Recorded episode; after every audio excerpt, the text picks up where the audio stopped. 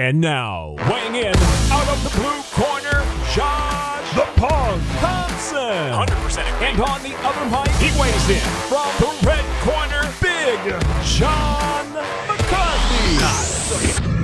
Big Josh McCarthy. That's right, ladies and gentlemen. I had to jump in for You go ahead and jump in. Big Josh McCarthy This is, is at it again. This is what happens one day past tax day, and he's all excited, man. Oh, taxes are done.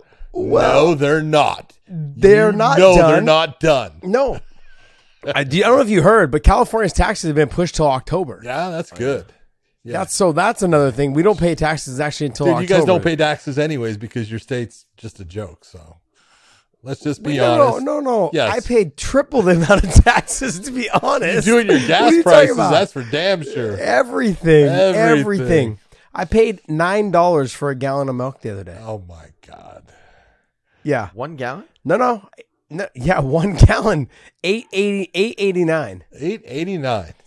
For a gallon I of go milk. out in the field. Go get Fuck it. Yeah, it's not the same. It is the buddy. same. You're right. It's a whole Not lot the better. same. It's a whole lot not better. the same. It's a little warmer. That it is. that chill down, man. Mine's kind of cold. I, I got it out of the fridge. It's kind of cold. It's a little ah. different. It just feels different. I don't know what it is. Um, and then also too, it was uh for two uh two dozen eggs. It was twelve dollars. Holy No way. shit.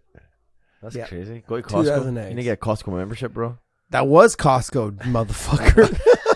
I don't go anywhere else but Costco. I don't buy my milk at Just- Costco because I don't drink that much. Just much. figure milk, out but- for your two dozen eggs there, It was which, which crazy. I get at least every day.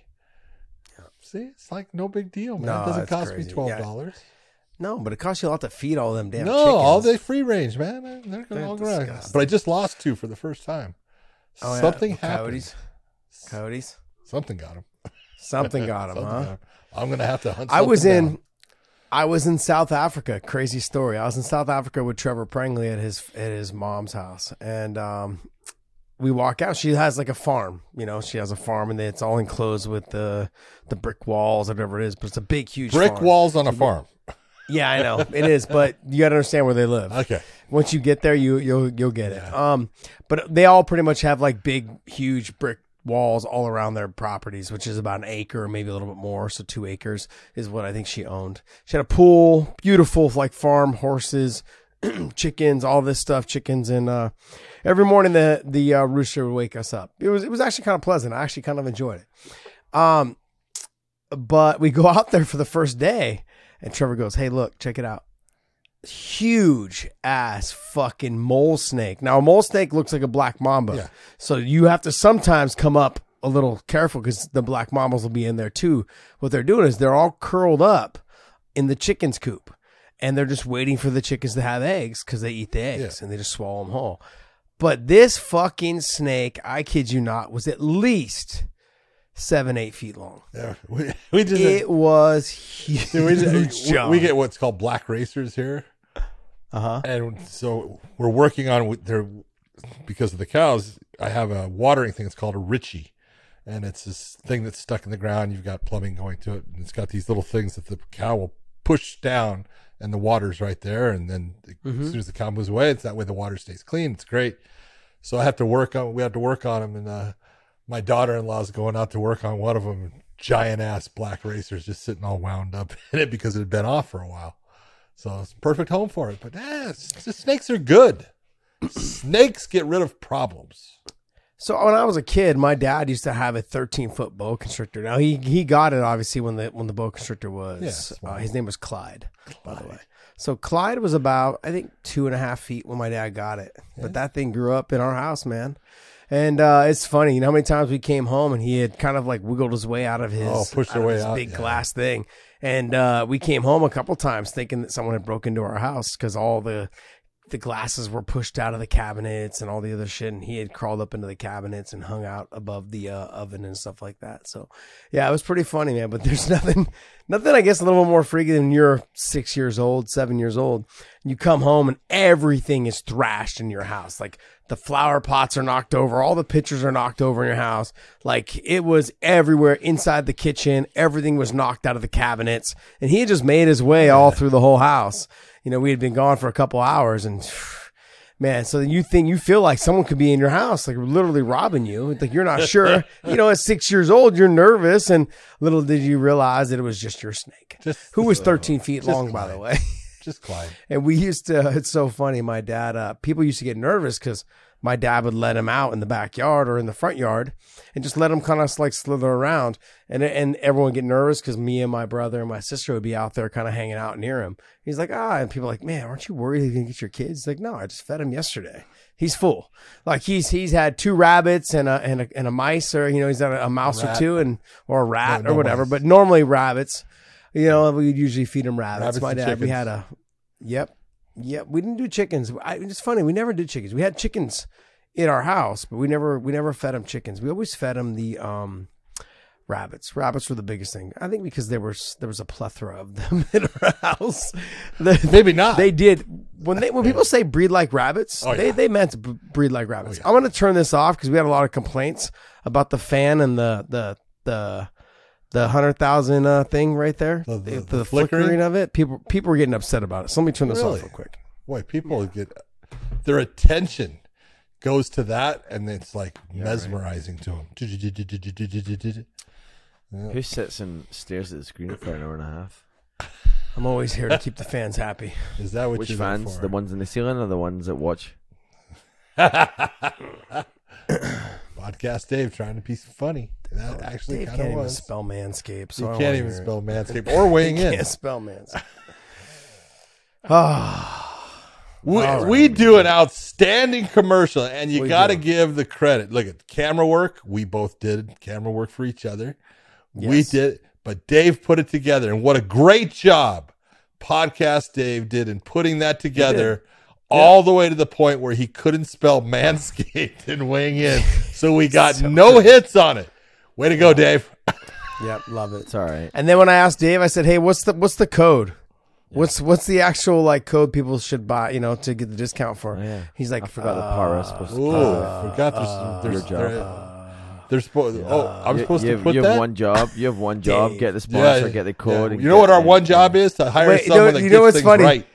Hey, John, you know what he said? He said you have one job to get the sponsor, get the code. Wait, that's We did that. two jobs. We did Wait, that. there's more than We one. did get Wait. the sponsor, and You can't list. You can't list. A you know why we're going to lose the sponsor I'll edit the show. because you can't spell.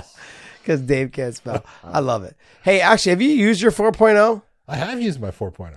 It's actually fucking really, It really actually, good. dude, it's right here. Look at boom. I have Oh, my shit. 4.0, and it's fantastic. Grooms John? up. it's got the. For everyone, are you wearing underwear right now? I am. You want to see it? Just go ahead, throw your leg up there. Let me see. Can you turn it on? Turn it on. I want to hear that noise. oh man, yeah. No, I uh, I used it the other day and it was fucking pretty damn good. It was pretty damn good. No nicks, no tears, nothing like that. Sometimes, ooh, you know what?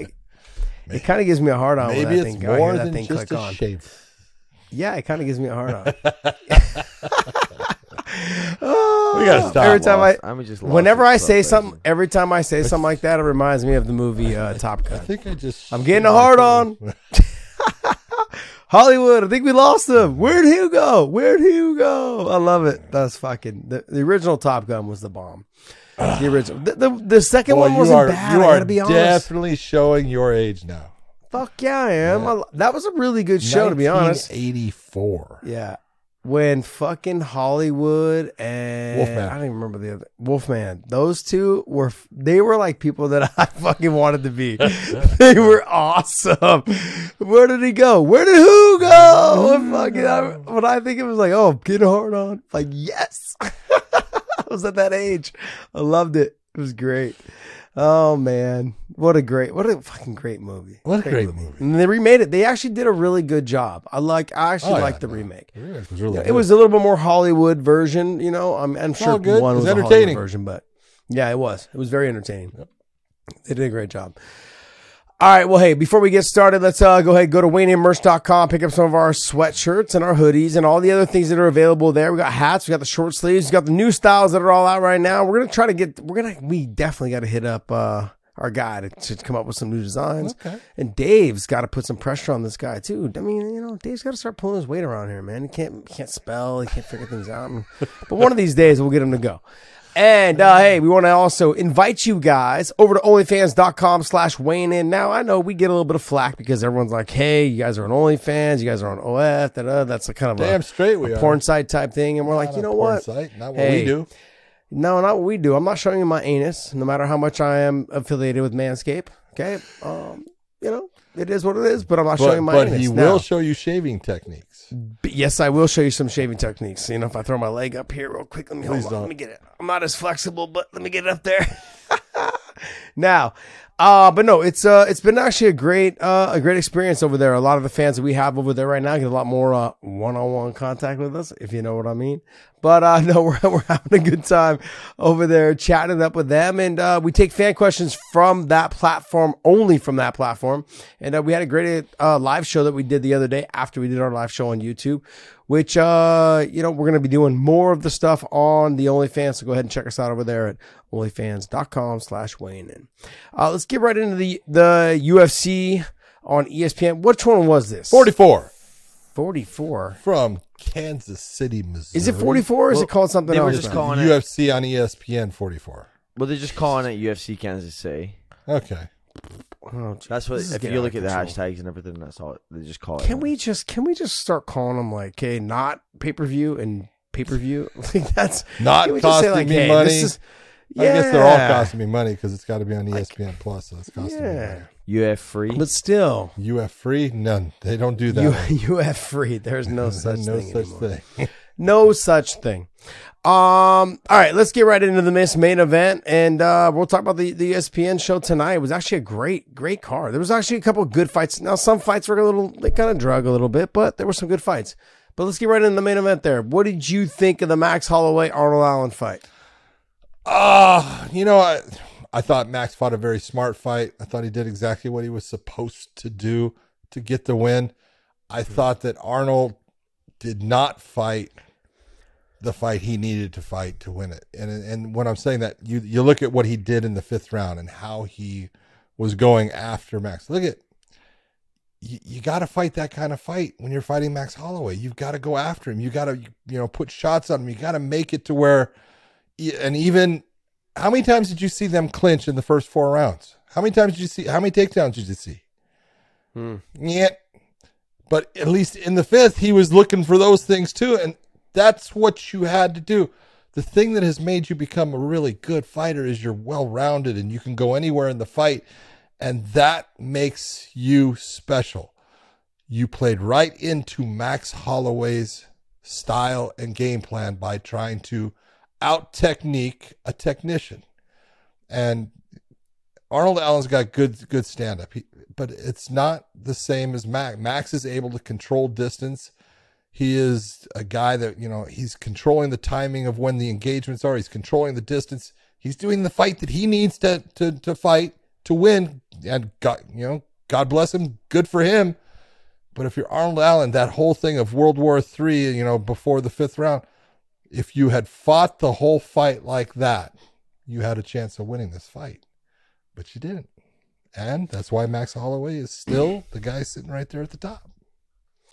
Uh, but I was gonna text you, and I didn't text you though. I should have though, um, because it'd be it actually make me feel a lot better about my comments. Uh, I'd be like, oh, Josh was foreseeing the future, kind of thing. But when I saw the look of Max Holloway as he walked out, that's not normally the look that we see of him when he walks out. It's normally that the smile, the laugh, the relaxation. He had a different A look more of him serious. tonight, a little more serious. And I don't know if you saw it. But it seems like you did Yep. it, he came out with the fact that he was laser focused on what needed to get done. Yeah.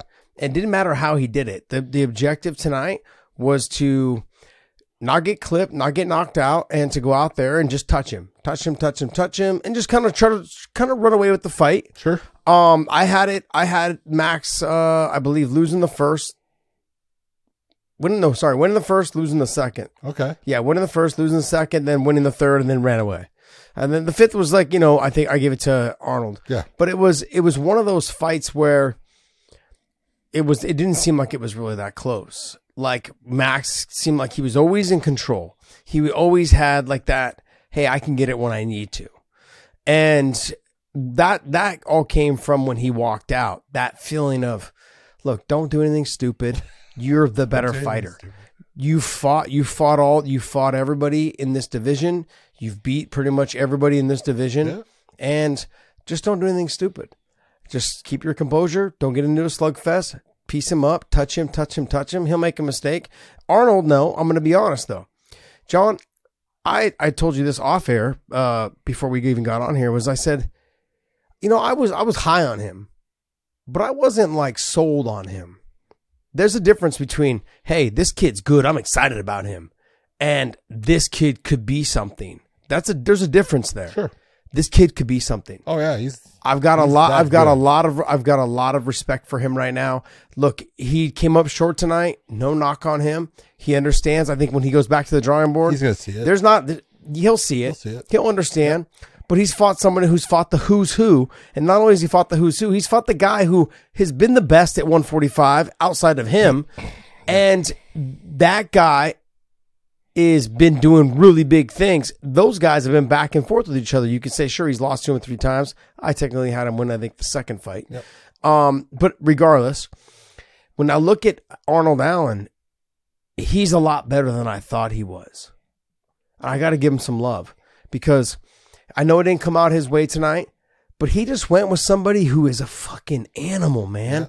Max Holloway, when I look at fighters, when I look at fights in his past, the Calvin Kattar fight, we all talked at that after that fight. We're like, if he fights like that every night, no one's beating him. I don't give a shit what what weight class, what division, not weight class, what division or what promotion you're in.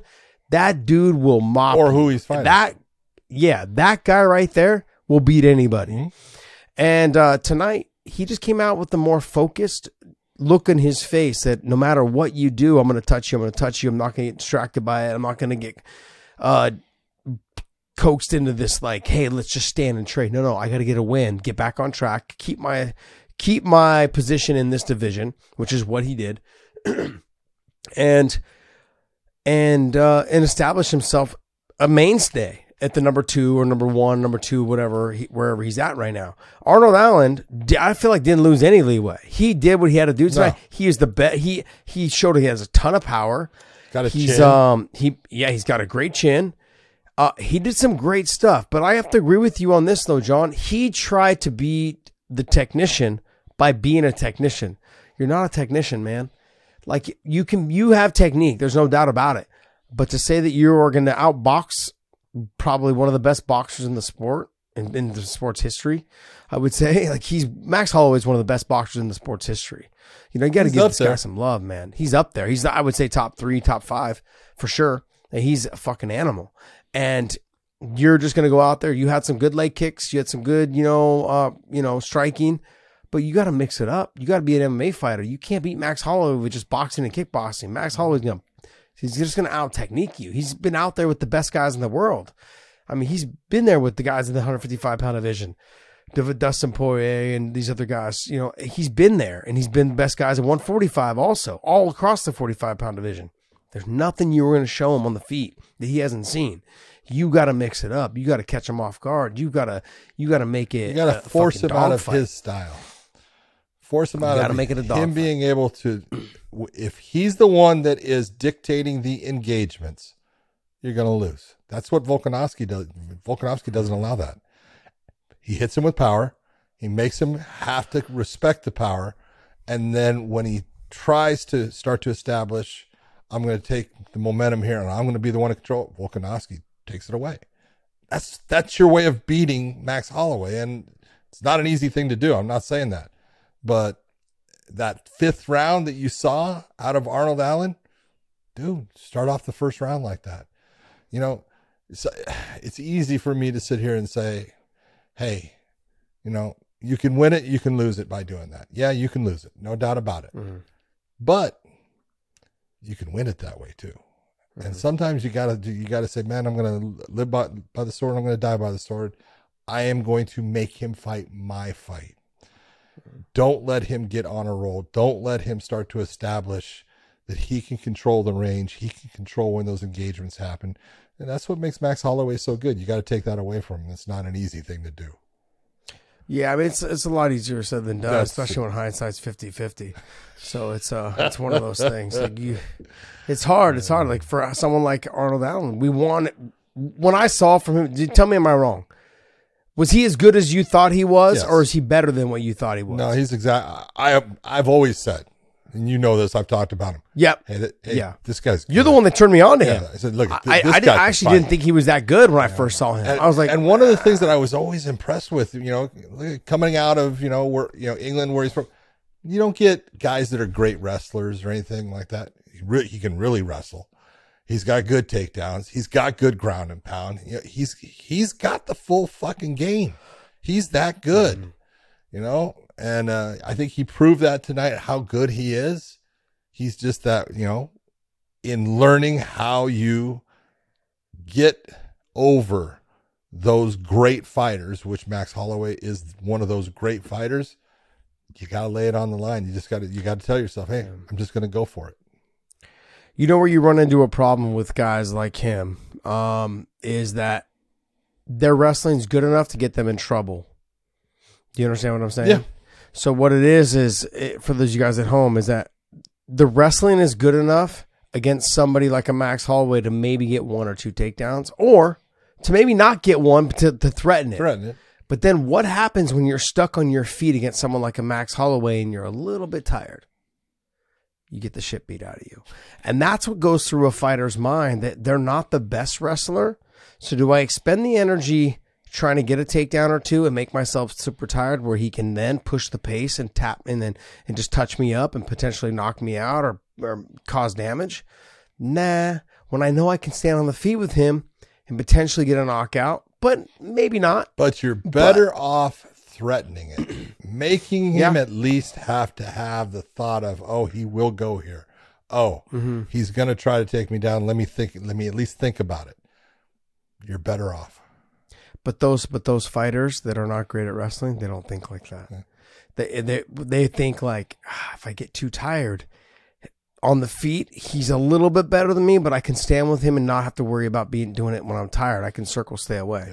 I mean, there there's been times where I've fought really good wrestlers and going ah fuck if I waste my energy, you know, on the feet. Ah, I'm gonna have I'm gonna have a lot to deal with and trying to defend the takedowns when I don't have to. Just keep try to keep it on the feet. I think. Look, like I said, Arnold Allen, he he showed me tonight that he's a lot better than I thought he was. He's a better fighter than I thought he was. Uh, he- I thought he was great didn't when he was fighting lesser opponent. opinion. No, Yeah. nope, no. But he he proved to me tonight that like he can stand with one of the best guys in the game, if not one of the, if not top two or three best guys in the game. And so when I'm talking about he was able to get not just by standing up with him, but he didn't lose any ground. Like he didn't get dropped, he didn't get knocked out, he didn't get like wobbled, he didn't get any of that shit. Like he he was there. He just had to push a little bit more and believe in himself a little bit more. But this was a huge step up in competition. I know that he was ranked what number four and Yep. Max is number one or number two. Well, he's number When you're- two because yeah, you're Yeah, that's right. Yeah. So when but when I look at this fight, like he didn't lose any ground and he did what he was supposed to do. But when I look at his past opponents, he really didn't fight anybody anywhere near Max's level. Nowhere near. And Max has so much damn experience. well. He fought Calvin And- Kattar. Yeah, I, I, I didn't look at that as being we we, we saw with and nothing against Calvin, No. man, I'm a huge fan, but we saw what Max did to him, Yeah, and that's not that was Max's best performance ever, though. I agree, I do agree, but styles make matchups, and you know, and and, and- and again, I, when I say that was his best performance, I do have to look at his performance against Arnold Allen, and I'm super impressed that he stuck to his game plan because yeah, Max sometimes, you know, he's got that freaking Hawaiian warrior spirit. He wants to just throw down, you know, and he's done that. Mm-hmm. Hell, when I when I had the fight with him and Ricardo Lamas, he had beat Ricardo Lamas every minute of that fight. And in the last 10 seconds of the third round, he points to the center and says, just let's set our feet and sling. And I'm like looking at him like, what the hell are you doing that for? But that's what makes Max Holloway who he is. but he wasn't doing that tonight, No. and that's And my point. That's my point was the focus. really smart. yeah, the focus was a lot different tonight. Yeah. The focus was get myself back on track, stay the course, and the course is to get back to the title. Mhm. And uh, you can see that from his walkout. From the very moment he walked out, he wasn't even in the cage yet. He was leaving his locker room. You're like, this kid's laser focused on what the goal is tonight. And the goal is is to get the win, Yep. move on to the next get fight. back on the winning winning track. Good on That's him. what he did. Good on him. Next fight. Oh, we had Billy Quarantillo against Edson Barboza, who we haven't seen for a while. Man, what a there was two of these throughout the the night, but you know the the Brandon Royval. We'll talk about that against Matheus Nicolau, and then Edson Barboza with Billy. What a knee and what how I mean, and this is mm-hmm. where people are like, "Oh man, you know, lucky." No, trained, practiced just time after time that motion during that type of sequence and he pulled that off it was beautifully timed beautifully placed he was definitely out you know and it's like you know i felt bad for him because you know he's like you know looking at keith peterson like oh no i'm good it's like you have no idea what occurred you know he just he was not there for that moment of time and uh beautifully done by SMR. And they were throwing it. I I really give it. Billy was doing exactly what he had to do to fight with Edson Barboza. You can't just stand on his feet and, and be in a gunslinging battle with him. So he pressing, trying to get into him, trying to take him down at times. He was working hard to close that distance, take away a lot of the kicks that Edson's so good with. He was fighting the kind of fight he had to fight to try to get a, a win. It was, you know, Edson found that found that spot and touched it, and that was it. Yeah, I'm not gonna say that Billy fought a good fight. I'm gonna say that he, there he had exchanges where he um, was doing what he had to do, but I think that he, I think he made it so obvious that the takedown was his main focus that it made Eds, it made it predictable for Edson. He knew that anytime he got within the pocket, that he was going to try to shoot. Towards it. Yeah, and and Billy was just anytime he got too close for the striking for the boxing, you knew the takedown was coming, and then for Edson it became predictable. Um, we saw it uh, a, a while back. I think it was with um, who did he fight? It was uh, Dariush. Now he hit him with the flying knee with Dariush, but Dariush also mixed up a lot of the striking with some of the wrestling in that fight. If you go back and watch, it was a great fight. But with Edson, right? Everyone, I think Edson understands. Everyone's just going to try to take me down. You think? With Billy, yeah, he was striking, he was striking, but he knew that the takedown was coming, and because Billy didn't, Billy didn't go like, "Okay, I'm going to strike," and just keep striking as I hit you. It was almost like every time that Billy hit him with a hard shot, I'm going to take you down. Whereas most people that are good strikers, they I hit you with a hard shot, I'm going to keep striking to try to get you out of there. That's not what Billy's mindset was. no, but oh, I landed something stop, hard. Stop. You can't sit there and say that, Billy. I'm your coach, and I think you need to just. You're going to strike with Edson Barboza. That's how you get fired as a coach because that's lunacy. Let's just be honest. Mm-hmm. Yeah. No, no, I agree with you. But uh, I also um, think that when you land a good shot, I don't care if it's against a good striker or not, you got to keep going. You can't just like all of a sudden, oh, I landed the hard shot, and now let me just shoot down on your legs. Well, hold like on. I- there was a fight, uh, only a couple before that, where Ion Cutelaba did exactly that mm-hmm. and finished the fight. Okay. Did he not? Okay. Okay. But is Tanner Boser anywhere near Edson Barboza? Stand up? I didn't know. There's not a whole lot of guys that are stand up. Let's be honest. Technical if I hit. But the other thing too, when you look at Edson Barboza in the past, like he's got, he can take a shot, but he doesn't have a great chin. It's not fantastic. no, You know what I mean? Like he can take a shot. He's a he can racehorse. deliver a shot. he's, He's a a racehorse. Yeah. But as you can tell though, as you start landing more shots, he starts to wilt a little Sure. bit under the pressure. Yeah. He starts to back up a little bit. He starts to go ahead and just he starts count. I wouldn't say I'm not saying He doesn't cower. He starts to keep his hands tight. He doesn't throw as much. He's more of a defensive fighter, and he starts to take more shots.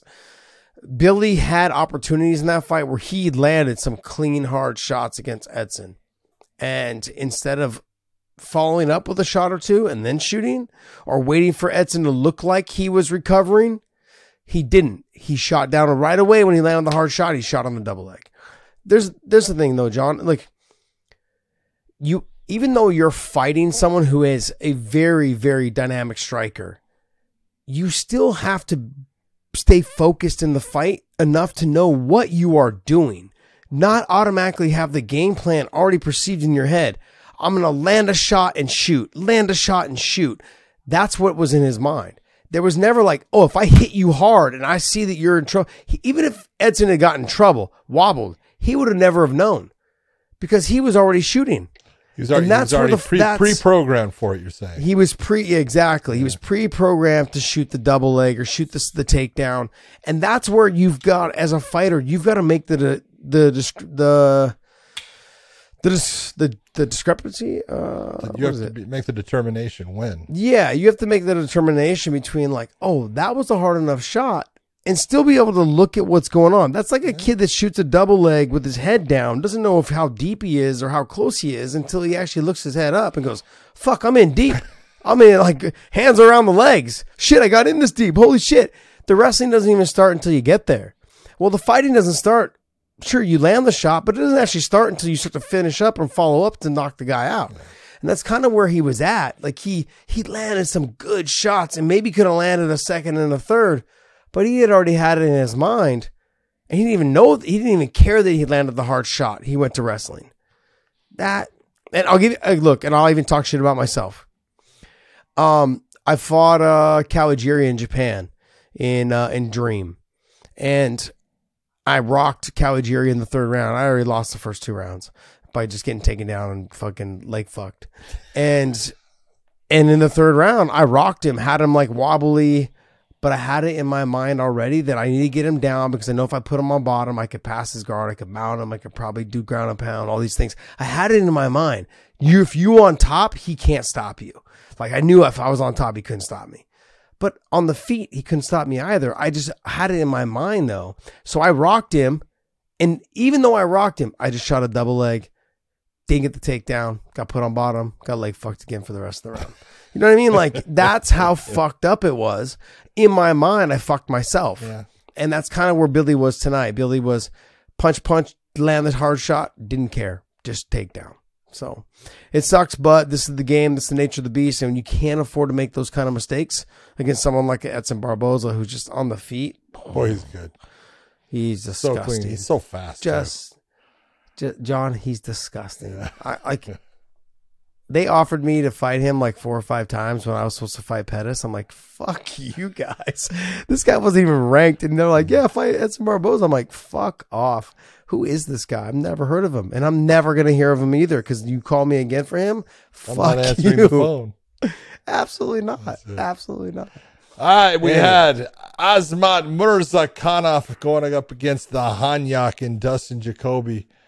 Man, I'll tell you what, you know, Murzakhanov said, said he broke his arm. Maybe he did. Hmm. I don't know his left arm, but he, he definitely landed that left hand enough times, and he definitely put Dustin down a couple of times with it. But I really, I really gonna, I'm gonna side with Dustin in the fact that look, he I, he lost the first two rounds. He came back and he won the third round and he fought he fought his ass off. And i really i appreciate a guy that's really you know sticking in there has that mentality and stuff. Because he took some hard shots in that and uh you know brought it back. Obviously he loses the decision but you know really fought his ass off and I, and I really appreciate how much he put into that because that was not an easy fight And- but Murzakhanov really proved, you know what? He's good in his stand-up, man. He's got power. Yeah, you know what you find is when fighters can dig deep in the third round and realize that like they didn't have nothing to lose. They've already lost the first two rounds Mhm. and still try to win that third round. Yep. And not just want to win the third round, but like try to really get after it and try to get the win. Those are the fighters that I think if you're a promoter, right, you're looking going, okay, we're gonna keep you around a little bit longer Oh, yeah. because we want to see that grit. We want to see a little bit of that like never say die kind of bullshit. And I think I think that was there for him. So uh, Dustin's a stud. He's obviously super tough, but you know, wasn't enough. Uh next fight. Ion Cutelaba against Tanner Boser. We kind of talked about it. Cutelaba known for his first round. You know, he's super strong. He's athletic as far as he's got speed in his hands, but he tends to tire out quickly. Mm-hmm. And if he gets put on the bottom, he doesn't do well from there. He's great in the top position. Well, he was able to put you know a shot on Tanner Boser, put it, put him down, and then went to the takedown. But when he went to the takedown, he went to the ground and pound and and tied up that arm and started just jackhammering him. and made you know Keith Peterson stop the fight. So it was a well you know well orchestrated scenario by the Hulk against Tanner Boser. Yeah. Do you look at the same way for the heavyweights going down to light heavyweight? Do you look at it the same as the fighters coming from 70 to 55, 55 to 45? I, Do you look at it the same? I, I, I never look at it like it's a good thing most of the time because in the the one thing I really look at is speed. You don't get a lot of heavyweights that are super fast. Okay.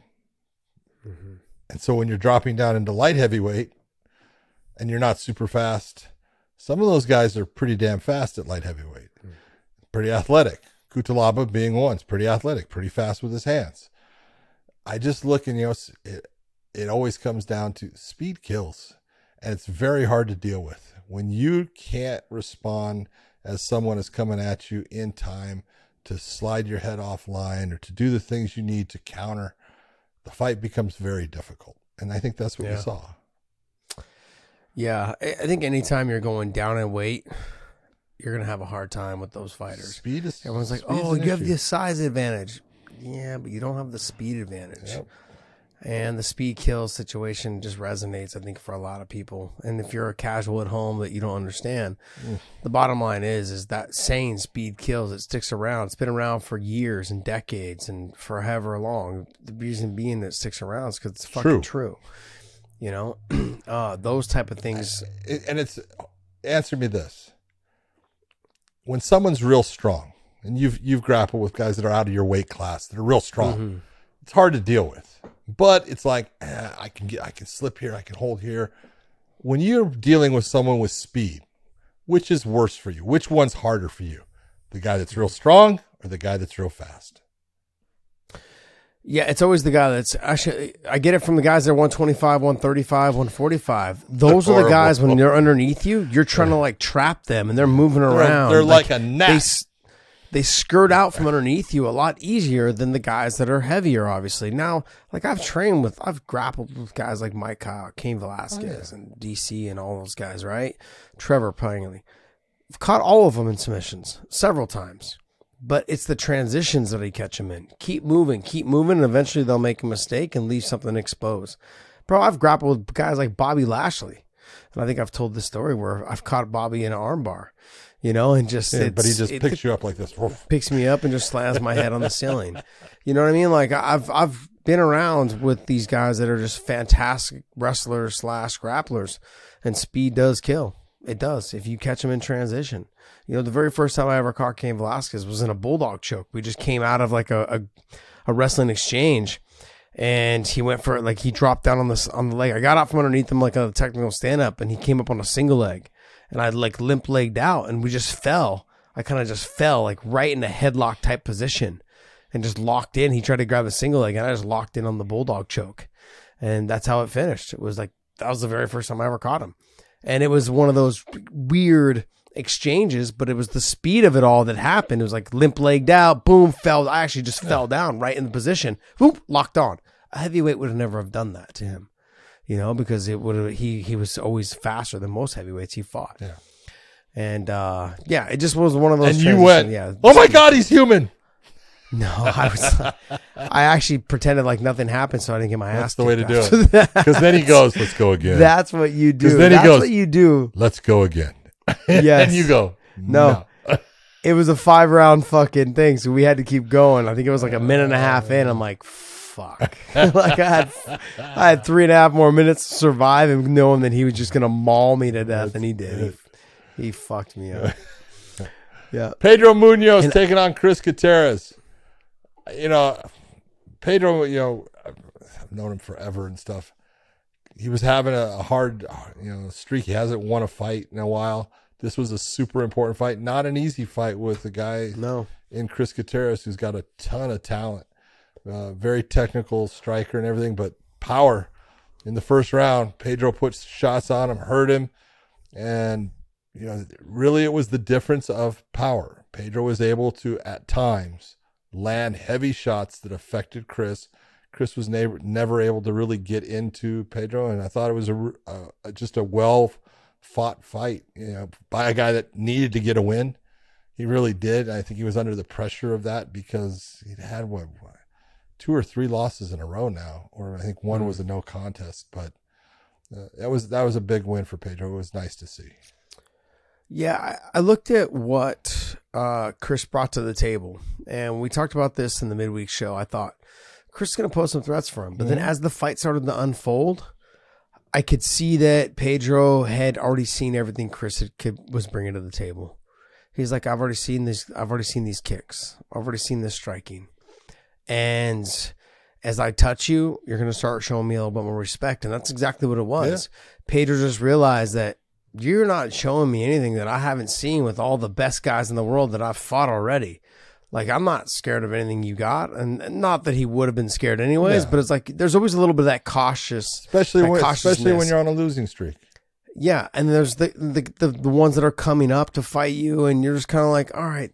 There's a lot of buzz around them. They're good. They're tough. They're resilient. They they're doing something different. But in reality, they're not really doing anything different. You're just you're just viewing them differently because you're like you said, they're you're coming off of a losing streak. Like, am I losing it?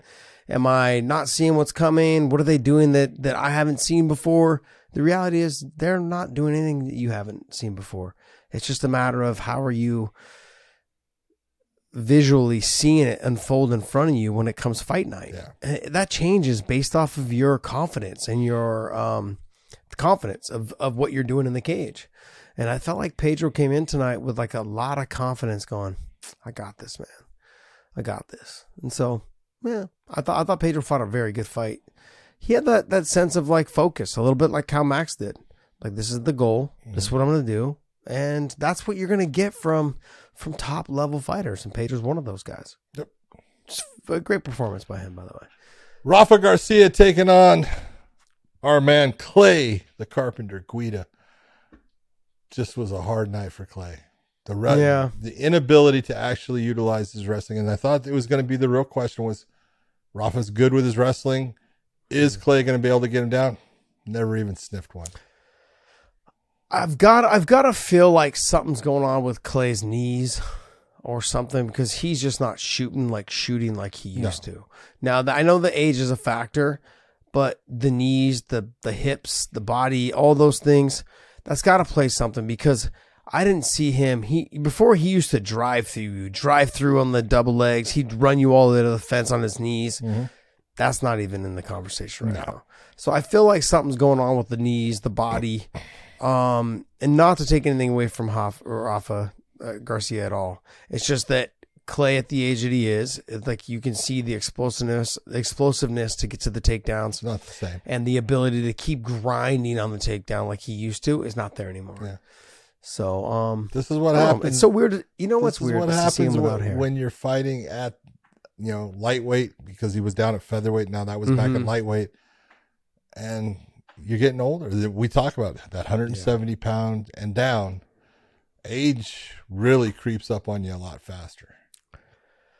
I wonder how many times people are going to tell me how stupid I am for saying shit like that. But the bottom line is the 170 and below, it's hard to stay in the game as long as this fucking guy has. Sure Got to give him nothing but credit, Yep. nothing but love. Um, you know, him and uh, Jim Miller, Cowboy, they fucking fought forever in those lighter weight classes. And shit, you got nothing but love and respect for those guys. I mean, to do it so long in those weight classes, fantastic. Great job. Great job. I think wa- wasn't that his 60th or 61st professional fight? Jesus. It's a lot. Fucking, that's way too It's a much. lot. Bill Algeo against TJ Brown. That was a great fight. That one was a Mhm. snobber blocker. They were just going after each other. A huge elbow and timed beautifully. And this is what happens. You get a guy that's trying to, you know, press that, crush the space. He let his momentum come forward, lands the elbow. Uh, I really enjoyed the fight. I thought TJ was actually fighting really well. I thought going into it, I thought Algeo would be difficult for him to get by. and He was looking really good. And I was like, man, maybe I'm wrong about this. And then Algeo caught him with the one. And I think he definitely did a, uh, a uh, surgical job on his nose. It was not going to look the same. until it gets fixed. Yeah, he was giving me flashbacks of Josh Thomson, Tony Ferguson. Fucking, it was a beautifully timed Elbow elbow, right, right as he stepped in. It was nicely timed. He just went right across, and that's what Tony did to me on the very one that cut me right here. See this little scar right here I have on my forehead? He cut me right there, and it was nicely timed. I just stepped in. He came right over the top, boom, hit me clean, dropped me in the second round beautifully done in this fight. I mean, as soon as TJ stepped in, boom, hit him with a beautiful elbow, sat him, boom, done. Nicely done by by Bill. Great job. Great great performance. Great job. Give me flashbacks. Don't like you for that, but you know, hey. Brandon Royval against Matheus Nicolau. We kind of talked about it for a second with the big KO knee. I mean, yeah, I'm being honest. I wasn't sure what he hit him with when he went down, and then they showed it in slow motion. It was pretty easy to see what he hit him with. That knee was beautifully timed, and then just when he got on top, those were some nasty elbows he was going after him with. Love the way that he went after him. Yeah, that's a big win for Brandon Royval. Uh, he's he's maturing as a fighter. You can see it, and uh, super impressive, especially one round. Um, if you guys, if you guys have listened to our show for a while, you guys need to understand this. Big John talks about it all the time. Young fighters or fighters that are trying to make their way up or fighters that are in the UFC or Bellator or wherever. When you hurt somebody like that, don't go down there just to control them. Land the elbows. Don't even think about punching them. Elbows, elbows, elbows, because those things make the judges, or not the judges, but the refs react a lot faster. And when he started landing those elbows, I was like, please stop this fight. Yeah, Stop this fight, that- man. It's the truth. You try to tell guys, hey, don't go to don't go to punching, elbow him, because first off, Josh, you know that there's a sound when someone punches something, and mm-hmm. with the glove, and there's a sound when an elbow hits too. And the, these are the things that when you're you know watching on TV or you're in the stands, you don't hear it. Trust me, when you're the referee and you're standing right there, you hear the difference, and you hear the sound of that splat with that elbow, and it connecting, and it makes a huge difference. In oh, I'm not going to let too many of those happen and you see the response of the guy and you stop it. And that was a beautifully executed scenario by Brandon Royval. You know what's funny is I don't think people remember is that Strikeforce didn't have elbows. No, they did not. That's one of the things I didn't And like I- about it. and I loved it. I know you did. I we, The we argued about it loved before. it- Yeah, I loved it because it created more space for the fighter on bottom to get up, which caused more scrambles, which caused more activity on the on the feet, which caused the fighter to get be able to make it easier for the fighter to get back to his feet. I always, I, to- I always agreed with you that I thought that it was a, a benefit for the uh, fighter on the bottom to not have to worry about being elbowed. Huge, Mm-hmm. yeah, huge and benefit. when I was in the promotion, I was like, it's so much better than watching Sean Sherk just hold someone there and elbow them. you had said it earlier on the show, or when we were talking about. it. I'm like, hey, I mean, like the the the consensus was is that guys like Sean Sherk made their career off of taking you down, controlling you, and just elbowing you with small shots and cutting you in the fight ending and being being very anticlimactic.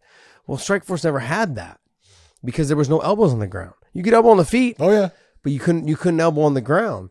And I think that the ability the that you had to make the space to land the the punches gave the person from the bottom more space to be able to get back to their feet or at least cause a scramble and be, and cause more commotion and it made the fights a lot a lot better. I felt like yeah, a lot okay. more- But I can I can give you fights here. Let, think back. A teammate of yours, okay, Mike Kyle fights mm. Bigfoot Silva, right? Yeah. He hurts big, hits him with a right hand, hurts him bad. right? He goes down. Kyle breaks his hand on that punch, but goes after him. And he starts winging left left hands, and he breaks his left hand. Do you know how much that man wished there was elbow strikes allowed on the Yeah. ground in strike force?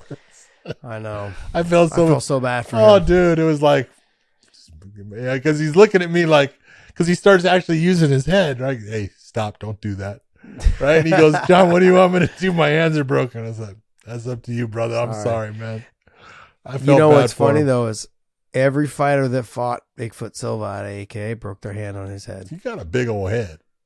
Dan Cormier broke his hand, Yeah. and Cain Velasquez broke his hand, and Mike Cobb broke his hand, both hands. Every fighter that fought him broke their hands on his head. I, did Paul Buentello fight him? I don't know if he did or not, I don't know. but uh, I don't think he did. I don't think he did. Hmm. Uh. Anyways, yeah, that was uh. Hmm. so much history, like in that out of that gym, Strike Force days, all that stuff. I, I did. I didn't. I never really cared for elbows, to be honest. But yeah, Makes a difference. No, Paul didn't. Paul didn't fight him, huh? No, I didn't think so. No, I don't think so either. All right. So then we had the, uh, I guess we call it the retirement fight, actually. Ended up being Zak Cummings against Ed Herman. Um, you look and you go, ah, 42 years of age for Ed Herman, 38 for Zak. Zak, yeah, he never got credit for being an actually a real, he's a good fighter because he's got a good submission game. He's got good stand up, but he fought in all kinds of weight classes. You never knew where the hell he was going to be. He fought in, you know, light heavyweight. I don't think he fought heavyweight, but he fought middleweight. I think he went down to welterweight one time. Hmm. But this fight, he was in control of it the whole time. He hit Ed Herman with some big shots. Ed still, although he went down, he was able to survive a lot of those until the end when I think his nose got a little disjointed off of uh, one of the shots and stuff. But Zak Cummings deciding, you know what, I'm going to go out in my hometown with this win. Congratulations on a big win. Congratulations on a retirement. You were a hell of a fighter. Uh, Ed Herman making the same choice, but a little bit different, sad, sadder scenario. But Ed Herman's been around, dude. You know, most people remember him from the Ultimate Fighter season three, and you you want to talk about a great fight? The fight that he had against Kendall Grove. I don't know if you remember that thing, but what a fight mm. that was. They went after remember- each other. I remember. I don't know if I remember that fight, but I do remember there was a couple of his fights that were just slobber knockers. And I'm like, how the fuck are you still fighting? Here you are. I don't know, fucking 42. yeah. I mean, the thing is though, John, I've known him longer Yeah. than since he was in the Ultimate. Oh, Fighter. yeah. I've known him since because 'Cause he was I, fighting I- a lot of my Pacific Yeah, in the- Northwest. Yep, Yeah. in the Northwest. A lot of what people don't realize is that um, I was one of the first fighters to come out of that Pacific Northwest. And then shortly after me, or not after me, like during the time of me, and a little bit before me, and a little bit after me. Before me was Dennis I was Hallman. gonna say Dennis Hallman was just before you. Yep, just before me. And Dennis and I had like a grudge. We hated each other during the days. Dennis hated we everybody. would- yeah, we we just we had it out, man. We we we were trying to fight each other, and I was trying to fight him. But then he'd always have his guys try to fight me, and I'd always fuck his guys up. You know, we'd always fight, and he'd always schedule one of his younger guys or one of his guys that he thought could beat me, and uh, I'd always fuck him up, and then I'd talk shit to him afterwards, and we'd always get into it afterwards and stuff. um, yeah, it was uh, Dennis Hallman, it was Benji Radach, it was Miesha Tate was out of there. Yeah. We had Miesha Tate, Bryan Caraway. Who else was out of that area? We had uh, shit. There was so much. Who was the guy? Not Benji Radach, but he fought. I think Benji Radach, but he was still out of the Northwest. It was like Aaron. I can't remember his name. Short little stocky guy. Oh, I can't remember his name, but he fought in the UFC a couple times. Real good kid. Uh, good fighter. Aaron Riley? I bel no, there was a guy that fought Dennis Hallman, and like he made it into the UFC because he knocked Dem- Dennis Hallman out like clean in a small show. God, what was his name? Scroll down. Is this Dennis Hallman? That's not Yeah. Dennis Hallman. Oh, That's not Dennis Hallman. Let me see. No. That's No, Dwayne Dennis, Holman. D- Holman. Dwayne Holman. I just cut- Dennis Hall. Dennis, in the flesh. Dwayne, same thing. Hallman. Hallman. And now you wonder why he couldn't spell manscaped. This guy is great. Yes. there you go, Who did he? He got knocked out real bad by somebody uh, when, like early in his career, before Frank Trigg. God damn, he has a lot of Oh, fights. Okay, Frank Trigg, He lost to Frank twice. Amaury Bitetti, Jens Pulver, Okay, that would be back in it would uh, be, Paul Rodriguez. He got knocked out. I think even Uh, before. all But he that. does have two wins against Matt Hughes. Remember? 'Cause he, Yes, he, does. Dude, Uh, he both of them- Matt Fast both times. Scroll up. No, scroll back up. It's got to be up right before he got into the UFC. Like uh, TKO lost to Frank Trigg. Uh, No, TKO lost to Frank Trigg again. TKO lost to Ansar Chalangov. Hands I remember he lost to Ray Cooper. John Howard knocked him out. No. John Howard was small. no. Uh, Brian Oh, no, no, Everson John Howard, sorry. TKO'd Wrong him with elbows. No, Brian ever something. No, this is all. Mikhail Sab- Shit, it must have been somebody else, man. I thought he had knocked out Hallman, but maybe it wasn't him. Anyways, there was a young kid that out of that same area there, good fighter. Uh, I can't remember. He got into the UFC for a little bit. Um, there's just so much history out of that Northwest, man. I mean, you got to think, right? Like, I was fighting on cards in Oregon, and uh, Steve Boyd was the promoter. I don't know if you ever know who that Yeah. was. Guy named Steve Boyd. He had the WPKO was his uh, organization, and um, I was fighting. Uh, uh, oh, the kickboxer Maurice Smith. I was fighting all of his best fighters. I was fighting all of uh, Randy Couture's best fighters out of Quest, and I was beating all of them. So then that kind of the buzz got about it, you know, and um, that's how the UFC found out about me. And then I started like fighting. Then I moved down to California, but it was it was kind of that whole area. They had they had Evan Tanner, they had Dan Henderson, they had uh, Matt Lindland, they had Randy Couture, they had Maurice Smith. I mean, they had Matt Hume. I mean, they they they just during that time. I mean, like it was it was fucking crazy to think there were so many good fighters out of this little tiny pocket of area where the sport was really kind of irrelevant, to be honest. Like, Well, e- like, even up from fuck is the Idaho, where you're from, Jens Pulver. Yeah, yeah, Jens Pulver, mm-hmm. absolutely. Him and I were supposed to fight. I'd say least Jorgensen too. three or four. T- he's from Boise. Yeah, he wrestled at Boise State, and uh, so did so did uh, Jens. He wrestled at Boise State also. But they, um, yeah, just that area. It was that area. Just we had nothing else to do but fucking fight and fuck. That was it. That was like we get drunk. We get drunk on the weekends, and we'd go out there and try to fight people. And if we couldn't fight or try, if we couldn't fuck someone, fuck some someone, some girl or Something. something. Yeah, something. Uh, these days, something, whatever. something, um, whatever you know, if we couldn't do that, we try to fight somebody. So yeah, we had some good times. All right, next fight. Congratulations to both Zak and to Ed on your retirements. You guys uh, Yep. proved yourself very well throughout your career. So, Jillian Robertson took on Piera Rodriguez, and Piera said you know she was undefeated going in, and she did not tap, but the fight was stopped because she tapped. you can't make that motion.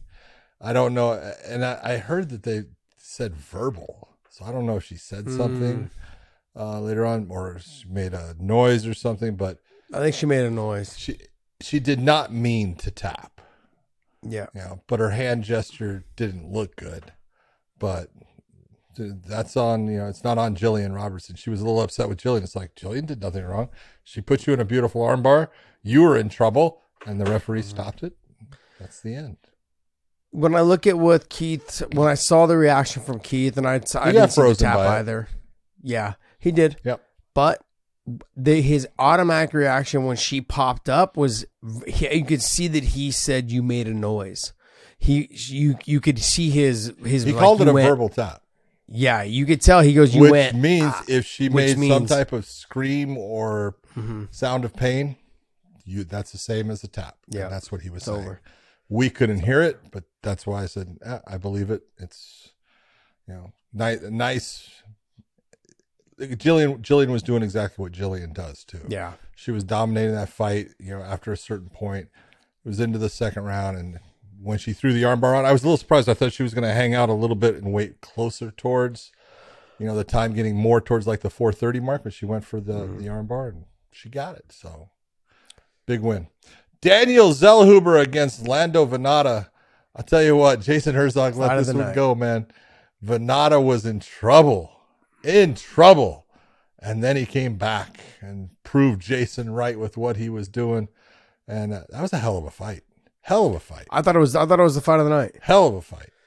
If I go back through this fight, I mean, I know that like Royval had a good performance, but it was it was one sided. Like there was other fights that were good. Algeo, the TJ Brown, Algeo and Algeo fight was a great was a great fight. Was a, was a good fight, but this was a knockdown drag out all the way to the end. Yeah. great fight. Uh, Lando proving that he still has it, and uh, but then the young guy just coming on and the, using his reach, his range. He wa- wasn't utilizing his kicks as much as you would like No. to for someone who's that long, No. but he w- he was a lot faster than than I would have thought. Like he looked he looked really good. I thought he landed some clean hard shots. He was having success early in the fight. And uh, it was a really good fight, man. I was like on the edge of my seat going, Holy shit, these guys are getting after it. Fucking it was a great fight. Great fight. Denise Gomes against Bruna Brasil. Uh, really, in this one, Bruna really allowed Denise to dictate the where the fight was at. Denise had more power. You saw it affect Bruna uh, throughout the fight, and finally ends up with a TKO victory. Gaston Bolanos against Aaron Phillips. Bolanos looked good. Yeah, it was it was a good fight by both guys. Bolanos coming in at 135. This is the first time I've ever seen him fight at 135. Normally a featherweight. Hmm. And then Jocelyn Edwards against Lucie Pudilova. This was a horrible, horrible decision. Did you watch this fight? Just say you John. did it. I did not. Okay. John. I, I'm, you know, I, I had people actually uh, saying stuff on Twitter to me about this fight. So you know, it's like, and I watched it, and it's like, I can't help that judges don't do things right. I can't help when a judge doesn't understand what the hell they're looking at.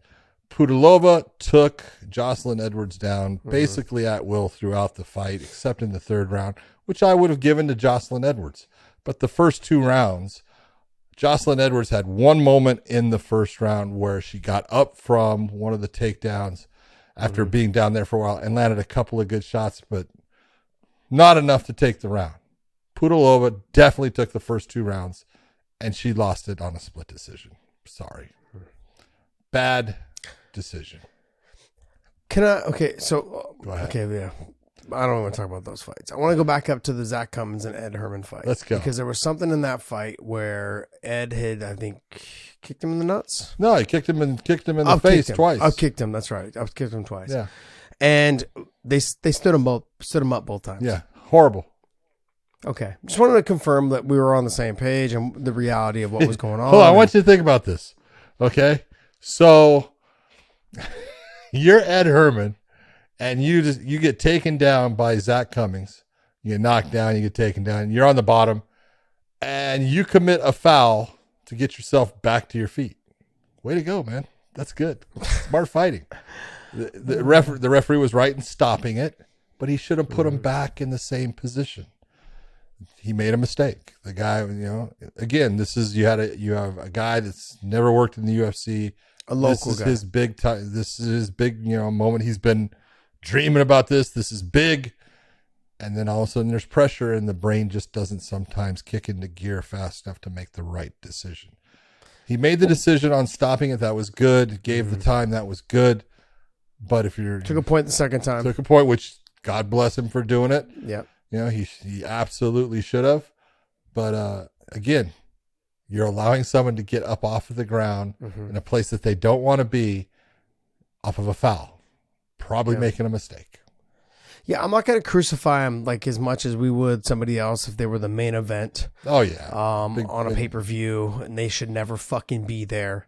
I'm not going to crucify this guy. Look, I, the right person Learn won the it. fight. Also, like this is it's one of those things. The right person won the fight, and so okay, let's just sweep it under the rug a little bit. and Learn like, from okay, it. Look, learn from it. Figure I'm- I'm- figure out where where did I make a mistake? Did I make the mistake? Yes, I did. How did it happen? This is how it happened. Okay, learn from it. Move on. Don't let that happen again. because you know what, there's a lot of whether it's commentators or whether it's people in the crowd, whether it's fans on Twitter, whatever it is, they want to crucify these judges and these refs from supposed doing stuff you're like not supposed this. to make a mistake. They expect no, yeah, perfection. you, not supposed to. But look, the reality is, is that we all, I would say, ninety nine percent of the people in the world, when do you learn the most from? Making a mistake. Fucking mistakes. When they say you, you know, I learned the most from my losses. Yeah. yeah because you fucked up. Yeah. And you know when you fucked up, yeah. and so you go back and you watch, like, damn, I fucked up there, I fucked up there. You, you, people critique themselves a lot more You should. after a loss, you know, which you should. Um, then if you go out there and like, oh, I dominated, Yeah, I I, still won. won. Uh, you're like, I'm it's not the same. It's, I still won. I'm good. You know, no, it doesn't work that way. So, um, this ref, what's his name? Dwayne Bre- Be- Bess. Huh? Dwayne Bess. Dwayne Bess. Look, good on him, man. He he- look, he did a good job overall. The fight, the right person won overall. You know, um, he took a point in the second term, in the second time. Good on him. He did a good job. He just, you know, one little mistake. He's got to fix that for next time. But uh, you know, but he also wasn't doing this in the fucking main event. You know, in San Antonio, blowing shit up. Um, but so, but overall, like, hey, I mean, I'm sure we'll see him more if they ever go back to Kansas City. I like Kansas City. I'm a Chiefs fan, so that's why. I know. Anyways, I'm a little biased. A little biased. All right, next. Uh, that's, That's gonna it. wrap up our UFC talk. That's gonna wrap All it right, all so up. give me a spent give me a hour. score. Ooh, John. Come on. Okay, okay. Okay. Okay. Am I? Look, it doesn't have the same. Obviously, 'cause it's not a pay per view card. Sure. It doesn't have that same. Ah, you know. Well, it doesn't have the same depth of talent Yeah. throughout it, but well, it just does. It, it doesn't have that same like it has feel. some, it, had, oh, it has some card. really impressive good- performances. A couple good fights. A couple good fights. I'm gonna go seven and a half. Okay. I could see pushing to eight, Yeah. but I'd say seven. and a I would have said eight. I thought it was actually Okay. overall there were some good fights. I thought Royval's performance was great. I thought Oh, great. freaking Algeo looked great. Um, just a couple of really good performances in there, and then the main event was good. It you know it was well played out by both guys, but it was a good Mm-hmm. fight. So Dave, go back to the card. Let me see the full card again. no, no. I mean, like I'm looking at this, right? Like I look at um the Lando Vannata fight against uh how do you say his last name? Make it big again. Like you know I can't. see- Even with glasses. Daniel. Zellhuber. Yeah, Zellhuber. I thought that was fucking fight of the night. It was a Great. great fight. Um, I thought Gillian Robertson, she did a Great great, job. I thought the Zak Cummings, Ed Herman, there was a lot of nostalgia there for Yep. me because Ed Herman. I've known him for so many years.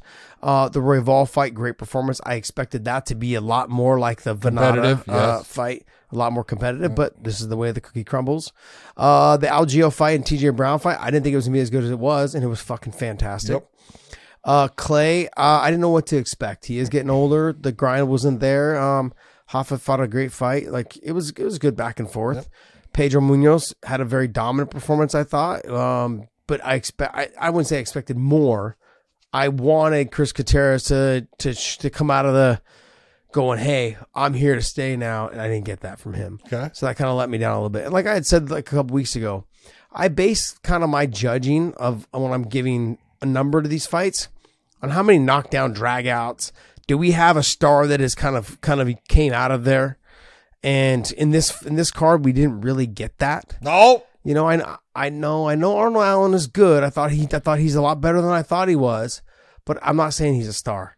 Okay. I'm not saying he's a star. I'm saying that he's there. I, th- I think he I, th- I think he proved to me tonight, and I think a lot of other people that that he's a fantastic fighter. He to me, he's a lot better than I I gave him credit from before.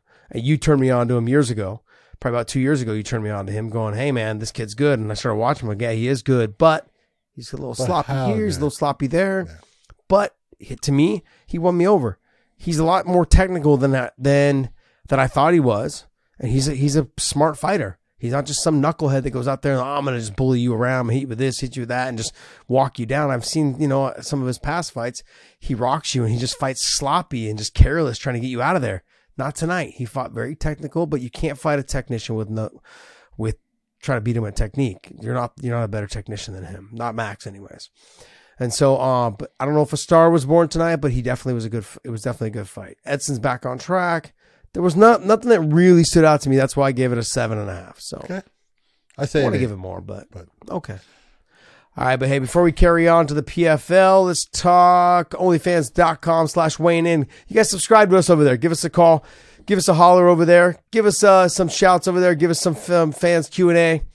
And uh, we're going to be over there quite a bit the next couple weeks. We'll be there because John and I are traveling. So we get, you know, we pretty much just want to try to keep in touch with you guys where we can. Anywhere we are, we're going to be in Hawaii next week. My God, I cannot wait.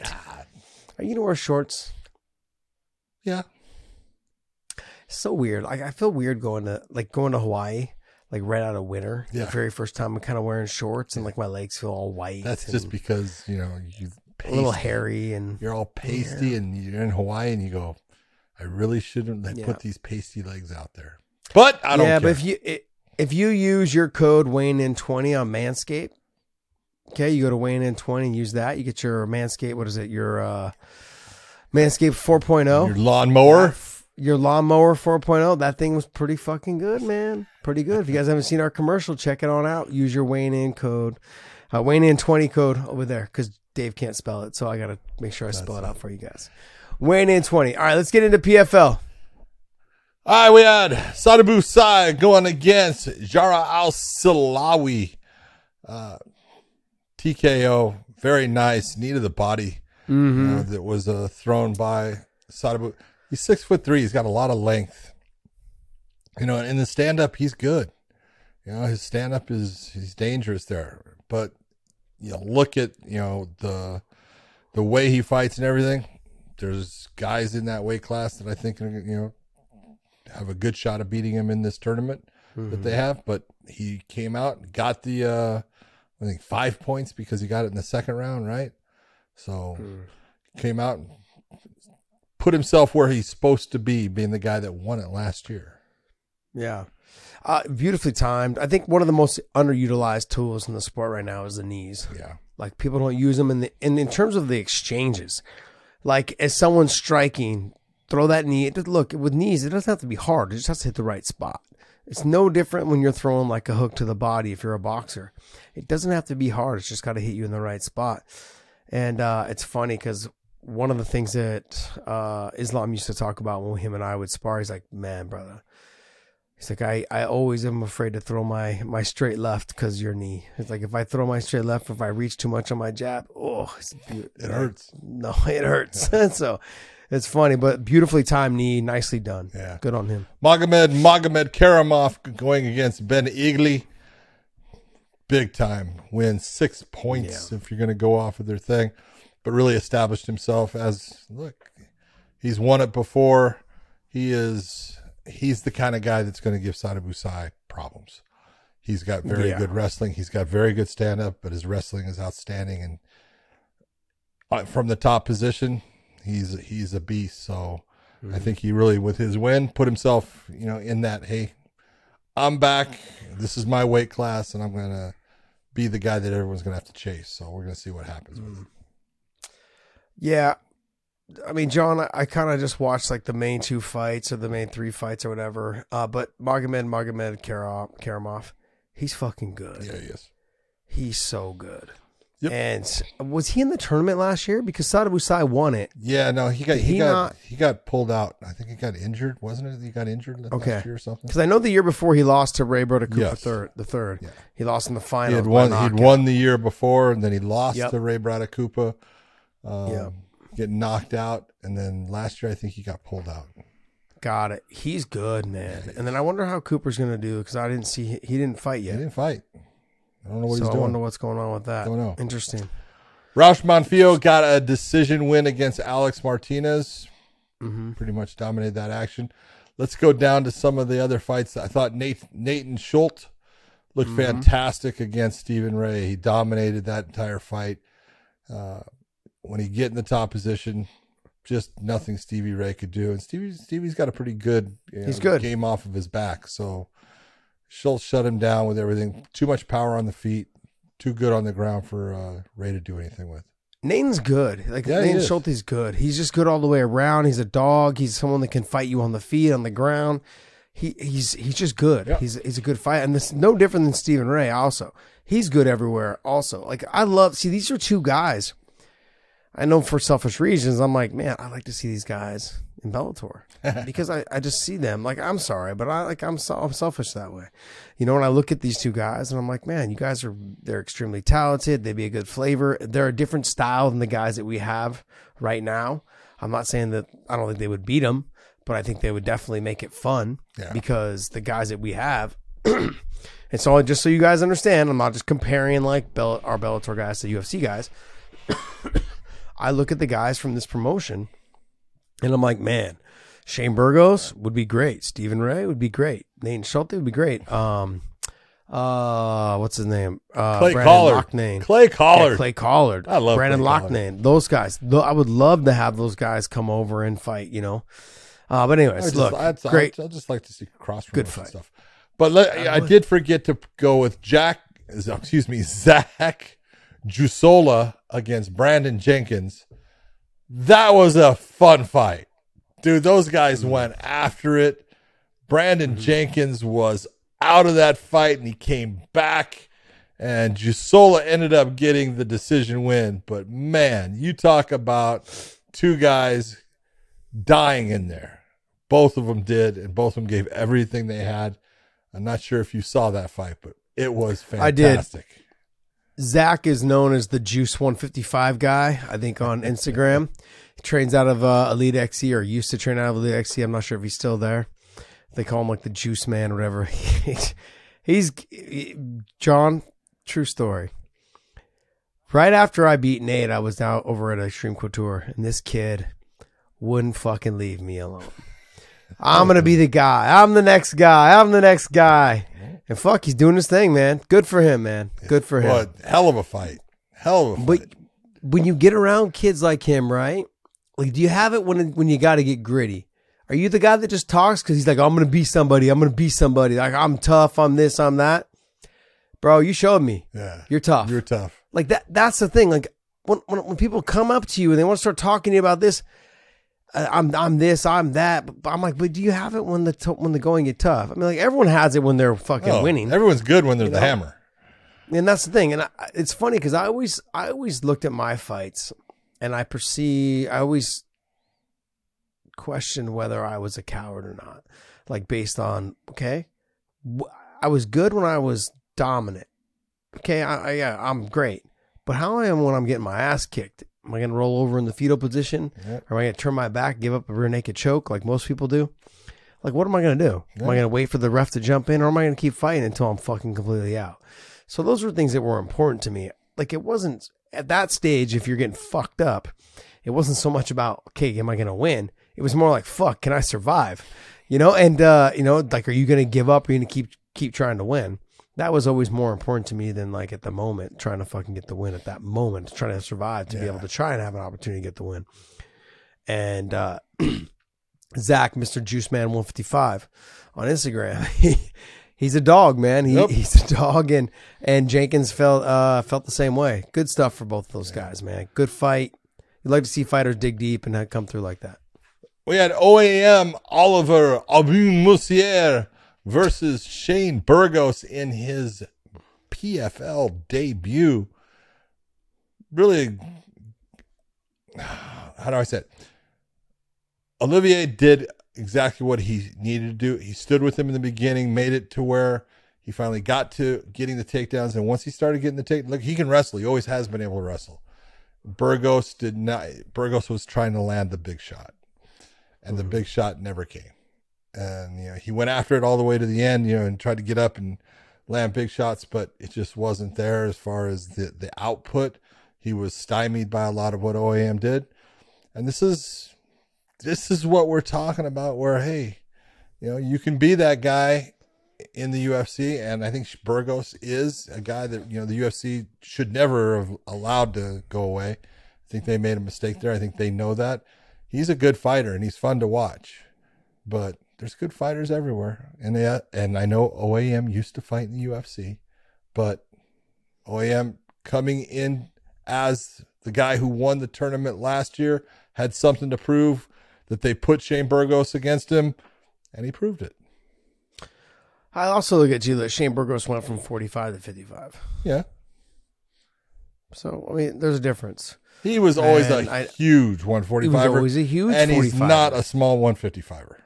I get it, but but John, I mean, like he was good at 45 because he was so big and he packed such a big punch and so strong, physically strong. Like I'm surprised he didn't at least try to get there at, in the in the PFL to win the the tournament at one at 145 first, and then okay, after I won at 45, let me go up to 55.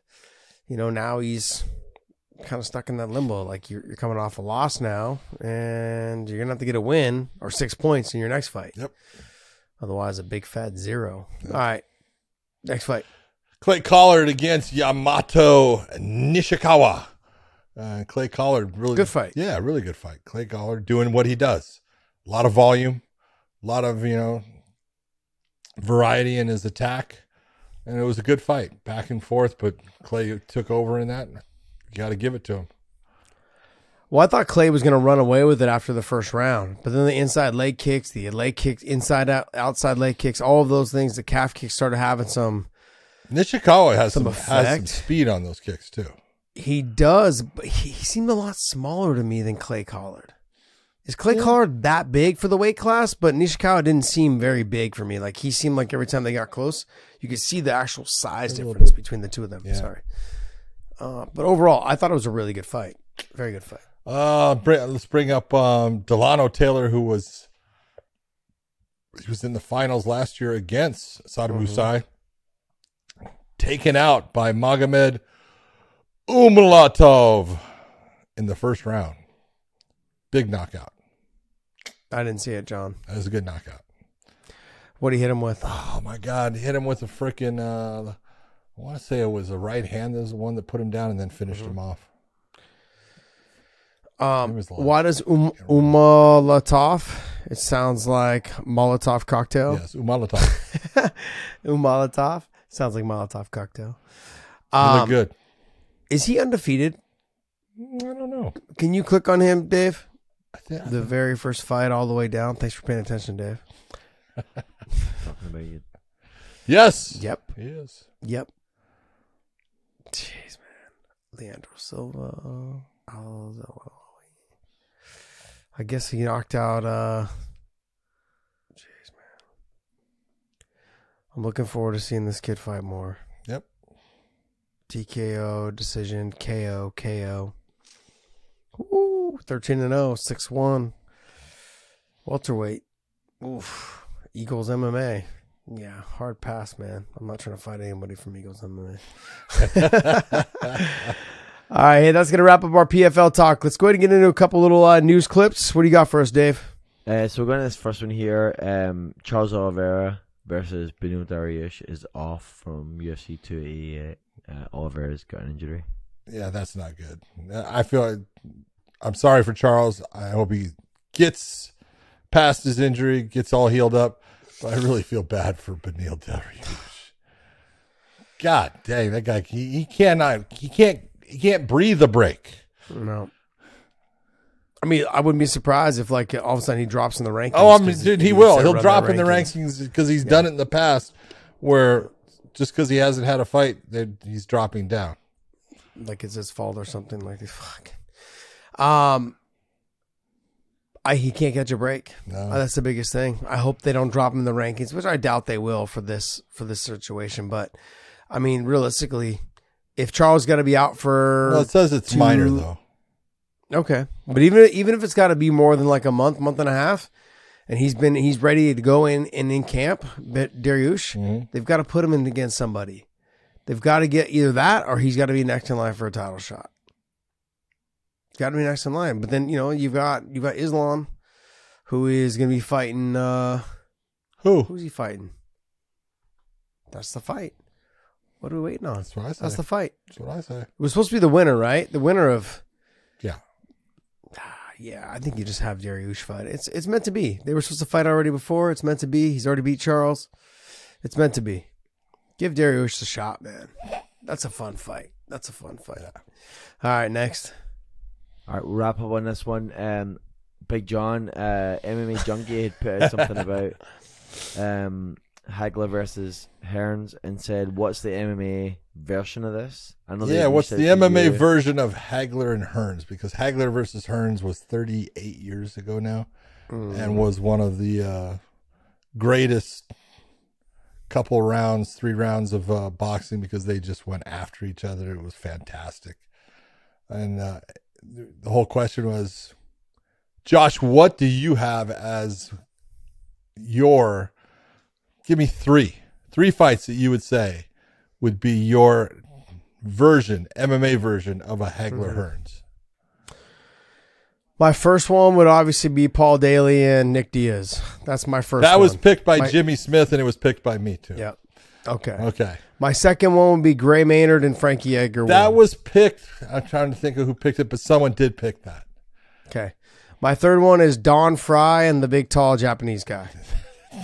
I want to say Takahashi or Ta- can't- I can't Tashikawa or whatever. Yeah, exactly. That was Something picked like that. also. Yes. Those are my three. Okay. And I, all of them great. Don Frye had a couple of them. Don Frye had one with T- Tank Abbott. He was getting the shit beat out of him in the uh, Ultimate Ultimate 2 way back when, I think 1996. And uh, came back and got the win. Pretty impressive. But I would say that Paul Daley versus uh, Nick Diaz would be up there. I'm going to go with also Mike Chandler versus Eddie Alvarez in their first clash. You can even go the second one, which I was lucky enough to referee, but the first one, fantastic. And people should go back and watch that fight because it was, I was there live at that fight. you were there live. It was great. Trevor Prangley was the main event against Hector. Well, Lombard. Trevor Langley should not have been the main event because that should have been the main event. No, just no, kidding. Trevor should have been the main event. Trevor was a Trevor was a bigger name than both those guys at the time. But uh, just an amazing, amazing fight between It was. those guys. And then uh, I, I picked the just based upon the stupidity of the fight. I go with Don Frye and Taka, Taka, Takahashi. Whatever Can you pull up what this Can't think of name his, it's the He- pro wrestler. I can't. I can't say his last He's in a wheelchair. He's like he's No, he got much almost- paralyzed. yeah, Yeah, he's he- done. Yeah, he- he's like basically like no. Yeah, that was a that was a bad one. Uh, hold on, real quick. Just uh, go down a little bit more. Go down more. Gosh Was it that far back? No, no, no, no. I'm trying. No, I'm it was to way. No, it's up You're right. higher. Yoshihiro Takayama. Takayama. Takayama. Sure. Yeah, he is. He's he's a a quadriplegic Yeah. now. Jeez. Yeah. They Is he still alive? He might not even still be alive. I believe he's still alive, Yeah, it's a tragic. but I think yeah, like he's shrunk down to Oh, nothing. yeah. I do know that they were like kind of. I showed they showed like video of him like in a um someone happened to like move him in like a in like a sling. Uh, like a cloth Yeah. sling, how you have to move people Yeah, around, kind up. of like hanging. Yeah, pick them up and hang them through that. Yep. He he was missing one ear because he had cauliflower so bad. I guess apparently it got caught in Broke a off. fence or something like that. Yeah, it broke off, Yeah. and yeah, he was missing one ear. Yep. Tough man, because I'll tell you what, they single collar tie by both, right hand open, and they just started jackhammering. What a what a great start to a fight. Dave, have you ever seen this fight? Nope. Oh my god. man! Dave's. This is why we're. we need to hire someone to actually watch the sport. Jesus, He, Um, he was a can- big dude. you, uh, man. He was like Dave, pull it up. He's Dave, like you got to six watch foot this. fight. six, You've six got to foot watch. seven. Yeah. Dave, you got to watch it. There it is, right there. Like, there you- Oh, no, Come on, whoop. Dave. Okay. I I can't let you leave this fucking show tonight without watching at least like a minute and a half of Oh, this. it's fantastic. The start is fantastic. Gosh, it just drives me crazy that Dave doesn't watch the sport at all. Well, He, he watches. wasn't Uh, he watches many years reruns. He watches pickleball. He watches reruns of The Rock, yelling, "Can you smell what The Rock is cooking?" also wasn't You- alive like four years. you would think that he would like this because This Takayama was a professional wrestler. Yep, Watch this. This is great. this is so funny. They start off boom, boom, boom, boom, and here it here it starts. This is great. Look, It's on Jack YouTube, Cameron. guys. this is Jackhammering. this is fucking great. If you search Don Frye and uh, Yoshihiro Takayama battle it out in Iconic Showdown, if you search that, it's on the UFC's channel. Um, It's fucking great, man. Yeah, because This it's is part of one of Pride, and they own it. This is fucking fantastic. These two guys. This is what they do for the whole six minutes br- or they seven br- minutes of Dude, this you, fight. you remember when he goes for a throw, and he actually, you know, he ends up pulling Don Frye on top of him as he goes for the throw. He doesn't turn at all or anything, and he ends up mounted. It was uh, look, hi- his face swelled up fast Yeah. too. I mean, Don's got fucking hammers. You know, it's funny. Don came out to AKA to train uh, for a fight in Pride, and um, and he came out to train with Frank Shamrock, and he was out there. And the craziest part was he'd show up at like 11, 11 p.m. or sorry, eleven a.m. Eleven p.m. and he would stretch and warm up until noon. He'd work out for 20 minutes and then he'd spend another 40 minutes cooling down and stretching. he would only work out for 20 minutes. Yeah. and he'd go out there and fight like this. Oh yeah. It was crazy. I'm like, w- like, what training? You? And then he would come in that night and be like, "Oh, I'm too tired. Like I just, I'm too sore." Yeah, From the- if you're yeah. if you're gonna do it, you got to do it right. Yeah. Too And tired. he's- he is the worst corner I think ever. In Oh MMA my history. god. he's so I, bad. I told you, I was. We were doing a Strikeforce, and I was refing the fight. It was Cal Worsham's son. Cal Worsham had fought in the UFC, lost Mm-hmm. to Paul Varelans, lost to Tank Abbott, and his son is fighting, and it's Cal Worsham, his father, and Don Frye in his corner, and this kid is mounted, and Don Frye is yelling, "Nebar, Yes. Nebar." Yep, I'm that's looking the old over at story. him like, "What? Are you, are you kidding me?"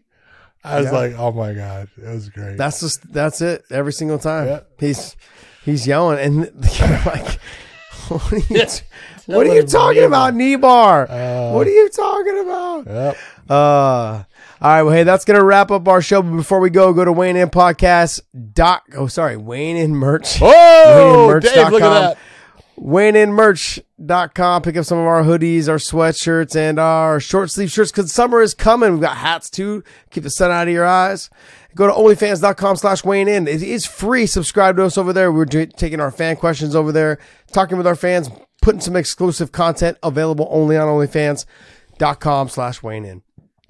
John, take us away, bud. Hey, everyone, we got a fantastic fight coming up next week. We have the Bellator from Hawaii. It's going to be great. All kinds of good things. And you have Aljamain Sterling taking on Henry Cejudo in about, well, let's say, three weeks now. It's going to be fantastic. A lot of good fights coming up. Everyone, stay tuned. Thank you so much for tuning in to the Weighing In podcast, and we will see you.